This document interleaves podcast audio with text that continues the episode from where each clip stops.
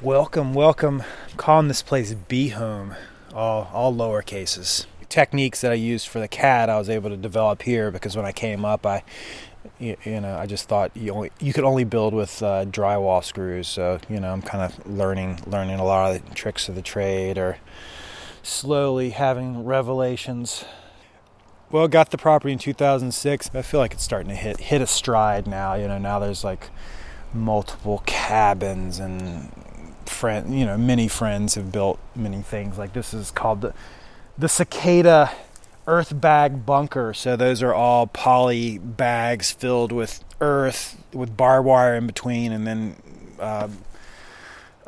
Portland cement kind of covered. That's Lisa Marie Ludwig, my friend from high school and college. That's her dream project. She first brought the greenhouse up, and now we've attached it and we've dug in and created this bomb-proof shelter. And my friend Joe Q Nelson built a tree.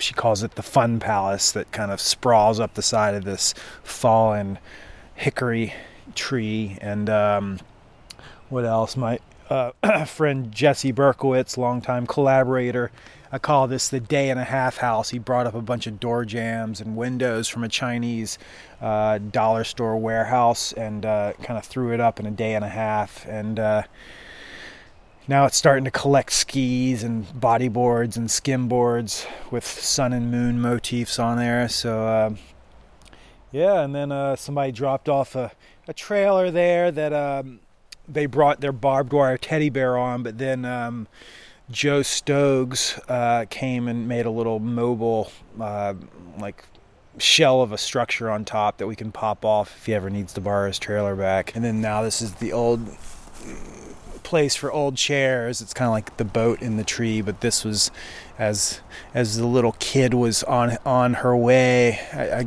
kind of brought a little color into it and got a little more whimsical in the structure. And as Jesse said, it's like living in Matt's mind out here with all these piles and things.